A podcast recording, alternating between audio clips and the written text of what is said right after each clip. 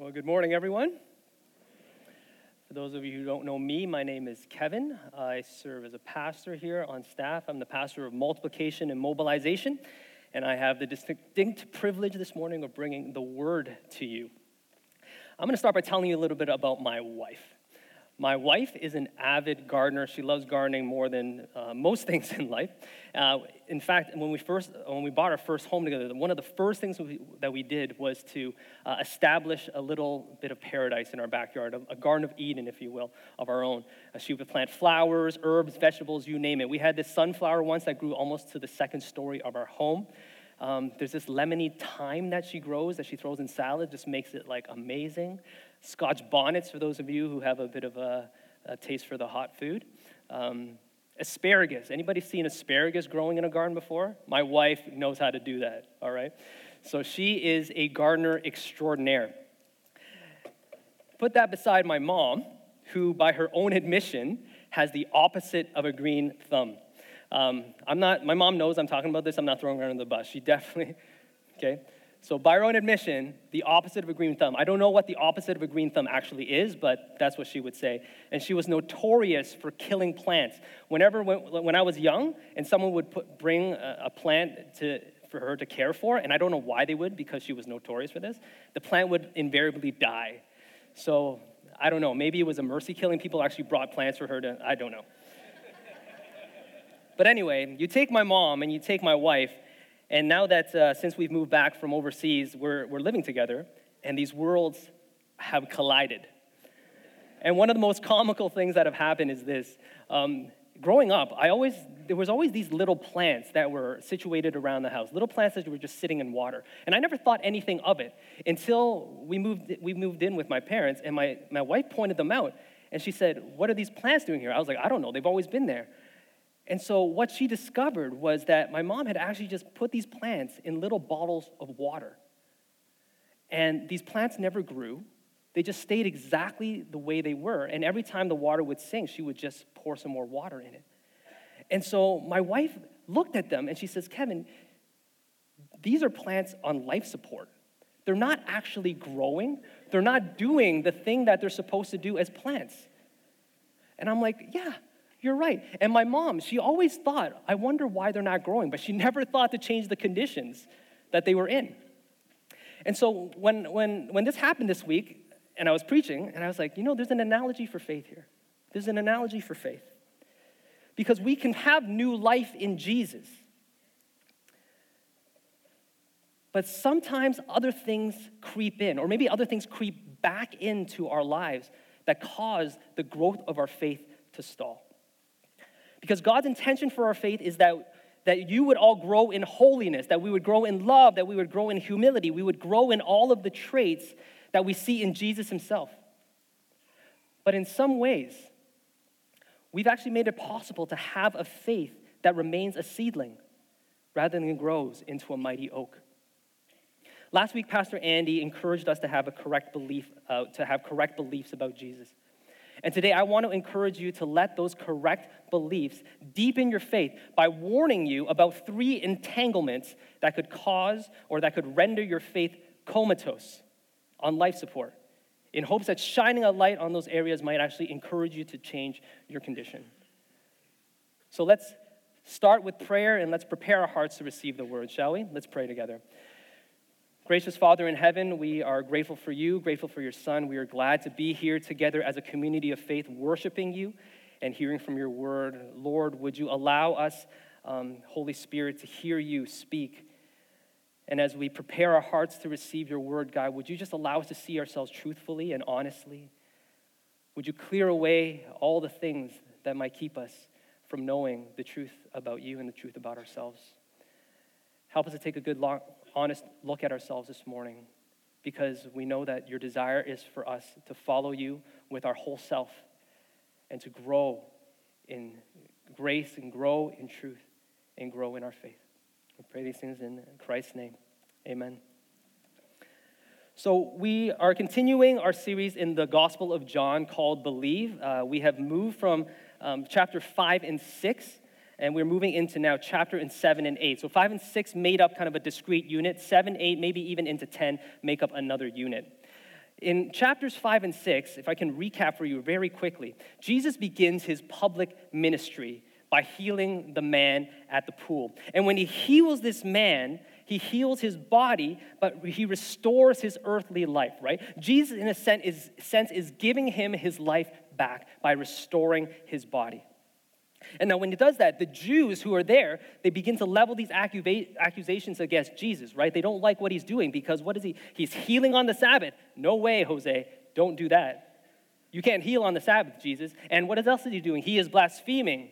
He's making himself equal to God. So the Jews are out for him already. And this leads Jesus to make his keynote address in chapter 5. And so if we can just get the Coles note from chapter 5, verse 21. For as the Father raises the dead, says Jesus, and gives them life, so also the Son gives life to whom he will. And in verse 24, it says, Truly, truly, I say to you, whoever hears my word and believes him who sent me has eternal life. And so Jesus paints a picture of himself as the giver of life, as the life giver. And this is key to understanding who he is in the book of John.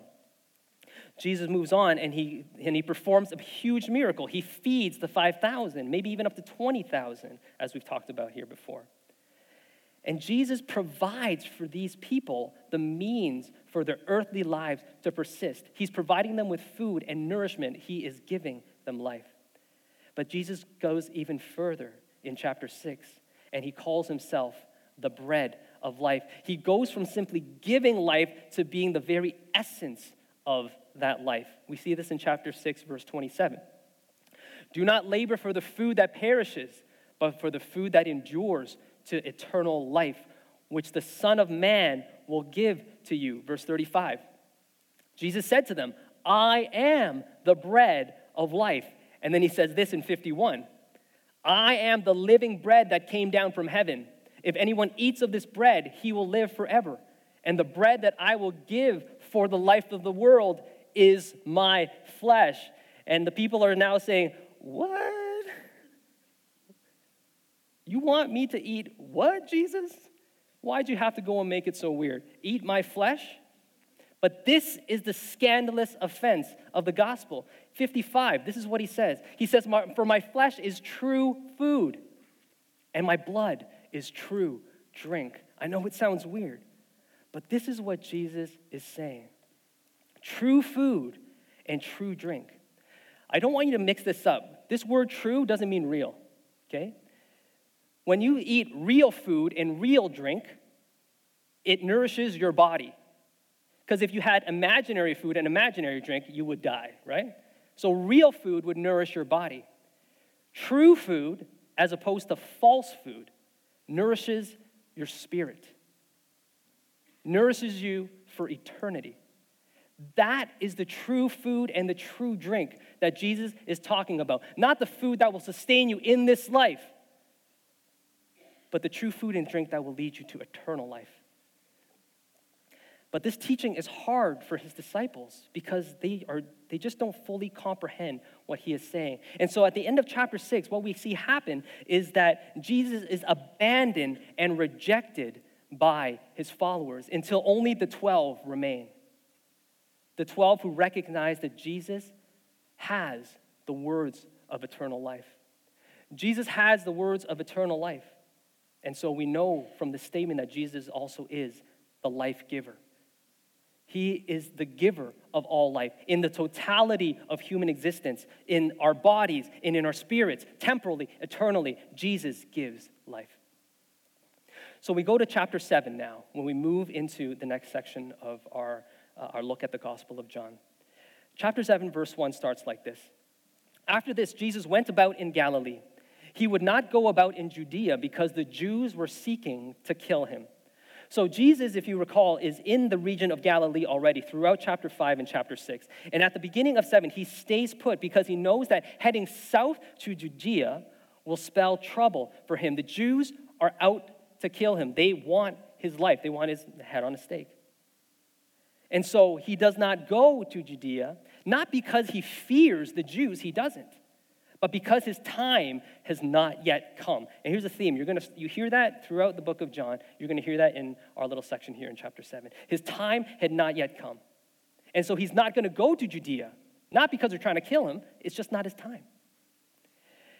Verse 2 Now the Jews' feast of booths was at hand. Now, to give you a bit of a background of what the Feast of Booths is, okay, the Feast of Booths is also alternatively known as the Feast of Huts, the Feast of Tabernacles, the Feast of Tents and it is a celebration by the Jewish people of God as the giver of life. It celebrates two things. Number one, it celebrates the harvest. It happens in the time when the harvest is coming in, and the Jews are thanking God for his providence, for, uh, for giving them all the things that they need to live. And so they're thankful for that. But they gather to celebrate also in remembrance of their wandering in the wilderness. For 40 years, under the leadership of Moses, they wandered in the wilderness before coming to the promised land, and, and God sustained them with manna from heaven. And so, in celebration, all of these Jewish people in Judea and the surrounding areas would all travel to Jerusalem, and they would build for themselves booths out of branches and leaves. They would build these booths and they would hang out there in and around Jerusalem for eight days celebrating this feast. Now, I don't know, to your mind, you might think that doesn't sound like fun, Kevin, to sit under a bench of branches and leaves. But that's what these people did because of their remembrance, because of their celebration of who God is to them, provider and the giver of life. It's a week long celebration, and every male was actually required to go. It's spelled out very uh, explicitly in Deuteronomy chapter 16, verses 13 to 17, uh, entitled The Feast of Booths and What You Ought to Do. And every male is supposed to attend this one and the two others. So there are three um, pilgrimage festivals in the Jewish calendar. The Feast of Booths is one, Pentecost is the other, and Passover is the last one. And they happen throughout the year. And so, if you look in chapter, uh, verse 3 to 5, this is what Jesus says, uh, or his brother says, so his brother say to him. His brother said to him, Leave here and go to Judea, that your disciples also may see the works that you are doing. For no one works in secret if he seeks to be known openly. If you do these things, show yourself to the world. For not even his brothers believed in him. So his brothers tell him to go to Judea. Now, we don't know whether his brothers actually are aware that his life is in jeopardy or in danger. I would hope that they would not tell him to go to Judea if they knew that to be the case. But what is happening in their minds is this they've seen him work miracles. They know that he had disciples who were following him and who have, then, who have since abandoned him. But they also know that these very same people will be assembled in Judea and in Jerusalem for this Feast of Booths. And what they're thinking is that Jesus, if you perform miracles in the midst of these people, you might win them back to yourself. You see, his brothers are confused in what they believe about Jesus. They believe that he is a miracle worker, yes, but that he's a miracle worker out for personal gain. Perhaps they're even regretting that missed opportunity. Man, Jesus, when you were in Bethsaida and you were sitting on the mountainside and 20,000 people were at your feet, lapping up every word, and they were ready to make you king. Man, you really, you messed that one up. And so maybe they're thinking that this was a missed opportunity, but maybe they can turn things around. And it is evident by their words to Jesus that they have worldly expectations of him. And so the first entanglement that I want to bring to your attention that could cause our growth, the growth of our faith to stall is the entanglement of worldliness. Is the entanglement of worldliness. And worldliness is simply being concerned with material things rather than spiritual things, being concerned with temporal things rather than eternal things. Listen to what Jesus, how Jesus responds to his, his brothers. In verse 6, Jesus said to them, My time has not yet come, but your time is always here. The world cannot hate you, but it hates me because I testify about it that its works are evil. The world cannot hate Jesus' brothers because they are the world. They are of the world. The world cannot hate itself. Jesus' brothers want the same things for Jesus that anyone in the world would want for themselves. They want fame for him, they want power, they want wealth, they want beauty. This echoes what um, VJ preached here a couple of weeks ago. And the world hates Jesus because of his radical teaching that turns everything that the, the world wants, that turns everything that the world worships on, on its head. When the world says fame, Jesus says, no, humility. When the world says power, Jesus says, no, servanthood. When the world says wealth, Jesus says, no, sacrifice. When the world says beauty, Jesus says, no, love. And so, would you rather have fame? Or maybe not fame, maybe, you, maybe you're not concerned about being famous in that sense, but at least recognition. Would you rather have recognition? Would you rather seek the good of others? Would you rather have power? Maybe not power in the absolute sense, but at least the power to determine your own path, determinism. Would you rather have determinism? Or would you rather serve others? Would you rather have wealth? Maybe not like oodles and oodles of money, but at least security, right? You may not want like all the money in the world, but you at least want to know that you can live from one day to the next without having to worry. Maybe you want security. Or are you willing to provide for others? I was reading this week the uh, biography of a man named Charles Mulli, who you might be familiar with. This was uh, a man born in Kenya, was an orphan, had nothing, came from nothing, and made something of himself. He had wealth, he had power, he had prestige, he had the attention of the Kenyan government. But then when he looked out into the world and he saw the plight of the street children in Kenya, he said, I need to do something about it. And he gave all of that up. He gave it all away in order to serve these kids. Would you rather have beauty? Maybe not beauty externally, but at least admiration. Would you rather have admiration? Or would you rather spend your energies loving others? You see, Jesus has demonstrated to us that He is the giver of life. And so we live our lives not for ourselves, but for others, because that is what Jesus did. He lived and died for others. Let's keep moving. Verse 8. Jesus says to his brothers, He says, You go up to the feast. I am not going up to this feast, for my time has not yet fully come. Verse 9. And after saying this, he remained in Galilee. So Jesus decides to stay in Galilee, but he tells his brothers to go because it's their duty, right? It's their duty as Jewish males to go to these feasts because it's been written out in Deuteronomy. This is what you do. But then the question that we must beg is isn't it also Jesus' duty to go? When Jesus healed on the Sabbath, he showed us that he is the Lord of the Sabbath, right?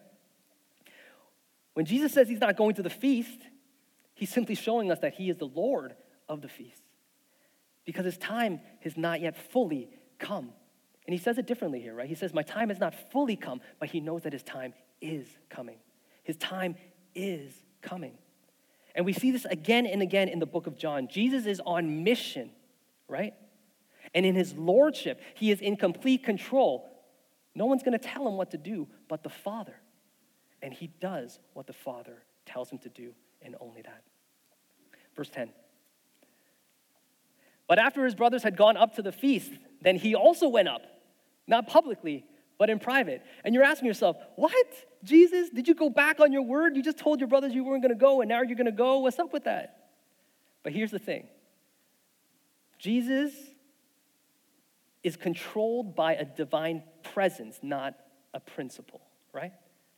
Like I said before, it's about what God wants him to do and nothing else. And he also wants to go privately. That's part of the reason. He wants to go privately and not publicly. What that means is this is that on these feast days, um, it was a community event. Families, friends, relationships, they would all travel together in big groups to Jerusalem uh, to the place where these feasts are held, right? These pilgrimage festivals. And so it's like when Jesus was a child and he went to the temple and he got left behind, right? Mary and Joseph, you know, scooted back towards Nazareth and they're like, where's Jesus? The reason that that could happen was because it was such a community event. They just assumed that he was with everybody, right? And so, so in that sense, Jesus didn't want anyone to know that he was actually traveling to Jerusalem or know when he arrived or know that he was there. Okay, and you'll see that they were seeking him out. And so he decided he wanted to go privately. And he was able, even though as well known as, he was, to, to make it to Jerusalem undetected from Galilee, which again leads me to, to say that I'm pretty sure Jesus was a ninja. Pretty sure about that. So, verse 11 to 13. The Jews were looking for him at the feast and saying, Where is he? And there was much muttering about him among the people. While some said, He is a good man, others said, No, he is leading the people astray. Yet, for fear of the Jews, no one spoke openly of him. So the Jews were naturally expecting him to be at the feast, right? Because it's his duty to be at the feast as a Jewish male. And he was the talk of the town. Everyone had opinion of him, right? Oh, he's a good man. No, he's leading the people astray. No, what he says has authority. No, this man is demon possessed. Everyone had an opinion, but no one would speak openly about him because of what? Because of fear. Fear of the Jews. And so the second entanglement that, that we can experience that keeps us from growing in faith is the entanglement of fear. We see this in the book of John, right? You have Nicodemus, who was part of the ruling authority, the religious authority, and he comes to see Jesus because he has a question for him. But when does he come? In the dead of night, when no one can see him. Why? Because he fears the Jews. The people fear the Jews. Even members of the religious authorities, as they begin to hear Jesus, as they begin to have a heart change and understand that he actually has authority from God to speak these truths, they fear the Jews and keep everything on the lowdown. Even his own disciples later on, after Jesus was dead, uh, was crucified and dead in his tomb and rose again from the dead, but they didn't know yet, when Jesus came and knocked on their door, what did it say? It says that out of fear, of the Jews, they did not answer. And so, this theme of fear is rampant in the book of John fear holding people captive. And so, the Jews, as portrayed in John's gospel, is actually representative of something that we can fear, some fear that we might have in our life that can stall the growth of our faith. And I would say there are three ways. Okay, there's more than three ways, but these are the three ways I would like to highlight today. Maybe it's fear of what people might think. You look at this faith and you like and you say, I know what God demands of me. I know what Jesus, how Jesus lived his life, and I see that my life doesn't necessarily line up with Jesus' life. But I'm afraid that if I change any more, people will think differently of me. They might think I'm weird. They think, think I'm nutso. And I don't want to, I don't want to hazard that. Maybe you fear what people might think of you. And so that stops your faith from growing. Maybe you have a fear of missing out, a fear of missing out on particular experiences, of particular relationships, of particular things. You know that if you follow Jesus fully with your life, he does say that he, he would want you not to live in a certain way. And so maybe you're fearful that if you follow Jesus fully, you're going to miss out on these things. And so you have a fear of missing out. Maybe you have the fear of the unknown. You don't know what the future holds. You can't see into the future. Nobody can. But you don't know if you can trust God fully with everything and you want to, to have some control over your life. And so the fear of the unknown keeps you sitting in this faith in particular instead of trusting yourself more fully to what God has in store for you. But what we have seen is that Jesus has demonstrated that he is Lord, have we not? Jesus is Lord, and because he is Lord, we know that there is nothing to fear, that we can trust in Jesus, whatever the outcome or the consequences. So ask yourself do I have, is, is fear in my life keeping me from following God more fully, from following Jesus more fully, and from my, in, installing the growth of my faith? Let's keep going. Verse 14. About the middle of the feast, Jesus went up into the temple and began teaching. The Jews therefore marveled, saying, How is it that this man has learning when he has never studied? So Jesus teaches at the temple, and the Jews marvel. Okay, teaching at the temple is actually a, regular occurrence in the life of the synagogue uh, and the life of a Jewish person. There was actually this expectation that you would stand up and share um, about how God's word is impacting your life. Actually, when Jesus um, talked about being the bread of life in the last chapter, he actually did that in the synagogue at Capernaum. And so all of the adult members of the Jewish community are expected to share from God's word. And even Jesus, when he was at temple at, as a child, okay, it wasn't, um, he, was, he was doing just that. And, and the rabbis were marveling at him as a child because how does this child, how is he able to, um, to engage in this kind of discourse? And the same thing is happening here. The Jews are marveling because Jesus, who has no rabbinic training, he has no formal um, training, um, studying the Torah. He hasn't sat under this rabbi or that rabbi. He's not like Paul, who can appeal to having sat under the teaching of Gamaliel, which, who was the rabbi par excellence of his time, right? Jesus hasn't, hasn't been part of that tradition. And so they are marveling and saying, How is this man able to teach the way he teaches? Because they are beginning to recognize that there is authority in Jesus' words. So 16 says this so Jesus answered them, My teaching is not mine, but his who sent me. You see, it was of paramount importance to the Jews to preserve the chain of tradition, to be able to say that my rabbi was this guy, his rabbi was that guy, and draw a line all the way back to Moses. And saying, See, I follow tradition. And originality in, in, in that time was actually suspect and, and, and shunned um, and even scorned in some ways.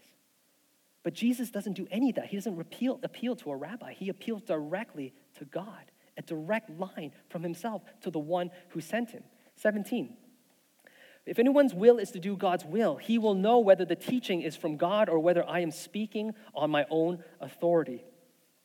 The one who speaks on his own authority seeks his own glory, but the one who seeks the glory of him who sent him is true, and in him there is no falsehood. What Jesus is saying here is, I only do what the Father does. I only speak the things that the Father has told me to speak. And if you knew me and if you knew the will of the Father, you would know that I am who I say I am. You would know that I am sent from God because like knows like and is revealed by the Father. And then Jesus turns the tables on them. Verse 19 he says, Has not Moses given you the law? Yet none of you keeps the law. These are fighting words, right? He's picking a battle here. Yet none of you keeps the law. Why do you seek to kill me? He says. So Jesus levels his own accusation. You have the law of Moses, and this is the most important thing to the Jews, right? That they have the law of Moses because the Jews' whole existence is carefully constructed to observe the law to make sure that they are in the right with God and not in the wrong. He says, You have the law of Moses, yet you do not keep the law. He says that because by wanting to kill him, they have transgressed the law. They have broken the one thing that they hold dear, this one thing that they exalt over everything else, which is keeping the law. Yet they want to kill him, which breaks the commandment not to, not to murder. Verse 20. The crowd answered, You have a demon. Who is seeking to kill you? So, in this crowd of Jews, you have Jerusalemites who live in Jerusalem, and then you also have uh, the Jews who are coming from the surrounding areas who are participants in the feast. And so you have a group who know what's kind of swirling around Jesus, okay, the controversy, the stuff that's happening. And then you have the ones who are coming from the surrounding areas who might not necessarily know. And so when you say when they say here you have a demon, there's two things that could happen. The ones who are there are saying you have a demon as in you're a false teacher because false teaching was related to demonic possession. That's what they thought. That's what the Jewish people thought. And so some of the Jerusalemites were saying you have a demon, which could mean you're a false teacher, or the other ones who don't know what's going on really are just saying you're out of your mind, you're mad, you're crazy, you have a demon. And these are the ones who are saying, Who is seeking to kill you? Because they're not, they're not understanding that that's actually what's happening in Jerusalem at the moment. So let's look at verse 21 and 24 as we finish up this, uh, this part of the chapter. And Jesus answered them I did one work. That work he's referring to is the, the healing of the cripple in the pool in, in uh, Bethesda. And you all marvel at it. Moses gave you circumcision, not that it is from Moses, but from the fathers. And you circumcise a man on the Sabbath. What Moses is saying is here is that um, circumcision is in the law, right? Every Jewish male child needs to be circumcised on the eighth day. But there's also the Sabbath to take into consideration, right? There is no work to be done on the Sabbath. So, what if the eighth day of a boy's, um, the boy's birth coincides with the Sabbath? What happens then? What do we do? And so the Jews had determined that you circumcise anyway, even though it's on the Sabbath, because that is the greater good. So Jesus is pointing this out. Look, you circumcise a child on the Sabbath, even though you shouldn't do anything on the Sabbath.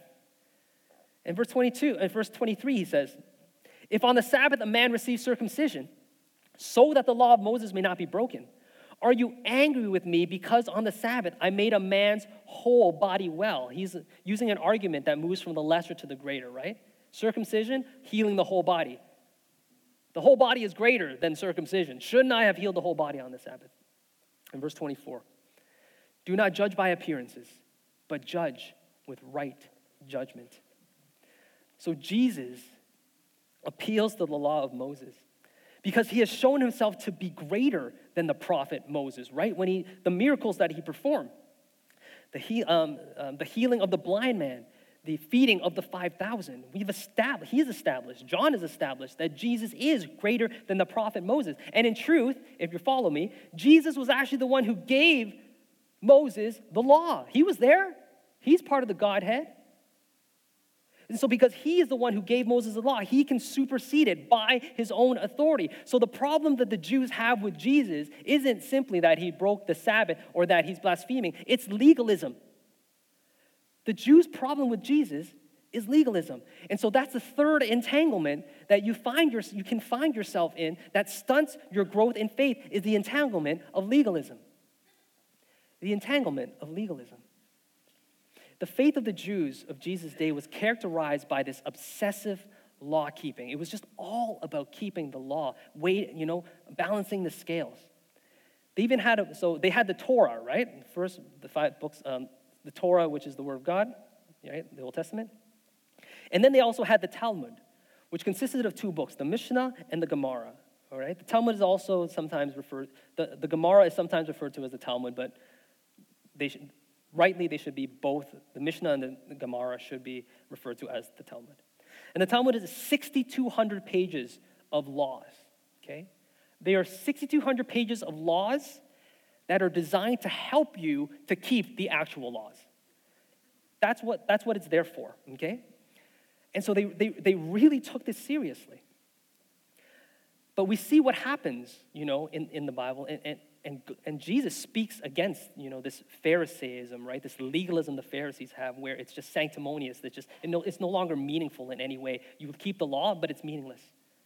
Okay. And the thing is that after 2,000 years, I mean, there is a Christian legalism as well that kind of runs rampant in the church. It's not quite as overt as what the Pharisees were doing, there's a subtlety to it, but it's there. And it does two very dangerous and damaging things to us? I'm going to point these things out. And in this moment, I'm just going to ask you, as you hear what I'm about to say, I want you to take a moment and just be as truthful to yourself as you possibly can, okay? And you might not hear, you might have, you might not have thought this thing exactly as I have said it, but you might have thought a variation of it or some, or some form of it. And so if that resonates with you, I just want you just, just to allow yourself to sit in it and, and respect that that's the truth about yourself for a moment, okay? So I'm going to ask you this Have you ever thought that God ought to bless me because of the things I've done? Or maybe because of the things I've kept myself from doing? That God ought to bless me, right? Because of what I've done or what I've kept myself from doing. See, this is legalism in the sense that it's actually pointing you in, in the direction of salvation by works. You want to save yourself. You want to take what you can do or what you can keep yourself from doing and saying, hey, look, God, look how hard I'm trying. You, I deserve something for that. That's legalism. And if you have thought any variation of that, that might be the entanglement of legalism in your life that may keep your faith from growing the way it should. Here's another one Have you ever thought, God is pleased with me because I live a moral life? God is pleased with me because I live a moral life. If you've thought that, what that actually does is keeps you in a comfortable place because you can control what it's like to live a moral life, right? You can be like, if I if I don't drink, if I don't smoke, if I don't party, if I don't carouse, then I'm okay with God. Then God should be pleased with me. It actually keeps God at a distance because you don't need to enter into the life He wants for you. You can say, as long as I, as long as I live in this way, then I'm good. But that's not the gospel, my friends. That is not what God's desire in life is for you, not simply to live morally, but to enter into his life and enter into his work of the gospel, of the kingdom in the world. So don't keep God at arm's length by simply saying, I'm going to live morally. Free yourself to enjoy who God is fully and the life that He has for you. So the verses I had here, Titus 3 5. He saved us not because of works done by us in righteousness, but according to his own mercy. It's not the works that you do, it is God's sovereign choice, right? And the next one, Galatians 4 6. And because you are sons or children of God, because you are God's children, God has sent the Spirit of His Son into our hearts, crying, Abba, Father. The Spirit of the Son is one of grace, it is not one of law keeping.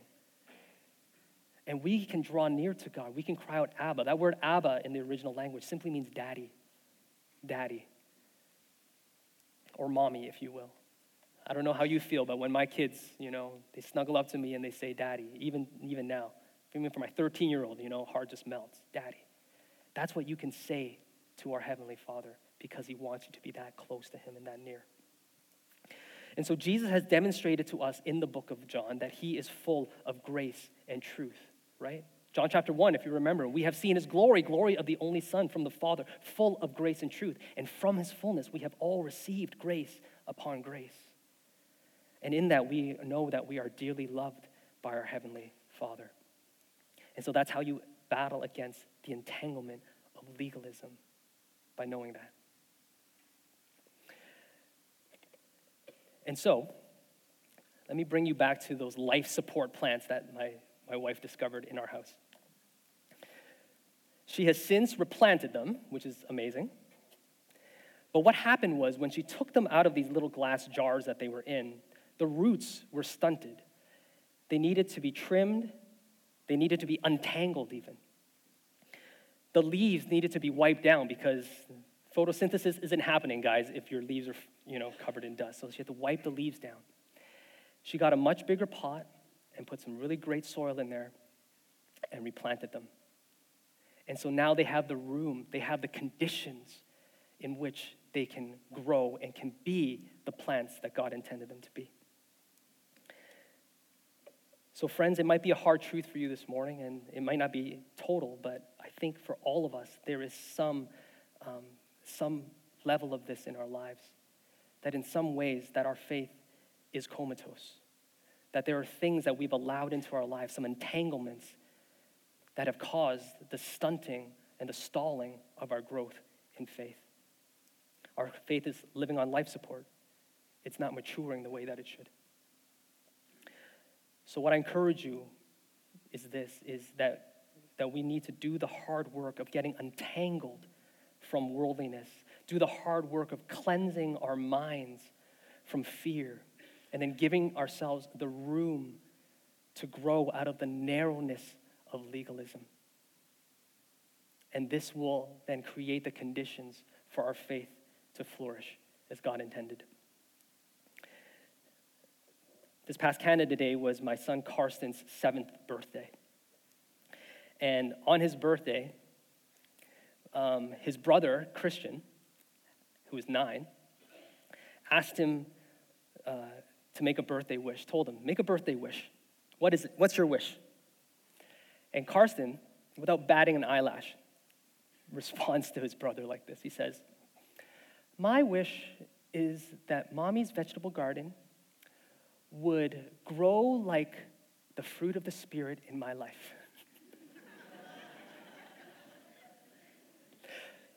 Pastor's kids, right? And to which his brother promptly responded, Not that kind of wish, a real wish, he says. but, friends, that's my prayer for all of you today.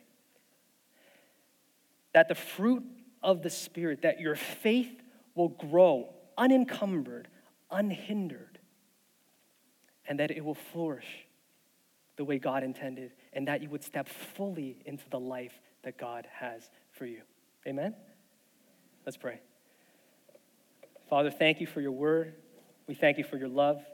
We thank you for your Son, Jesus Christ. And by his stripes, by his wounds, we are healed. He who was crucified, dead, and buried, and was raised again from the dead, and now sits, hand, sits at the right hand of your throne, God. Thank you for the faith that we can have in him. Thank you for the righteousness that we have that is found in him, and that we can be called your children, and that we can draw near to you and call you Abba, Father, Daddy. Father, we love you, we praise you, and we thank you. In the name of your Son, we pray. Amen.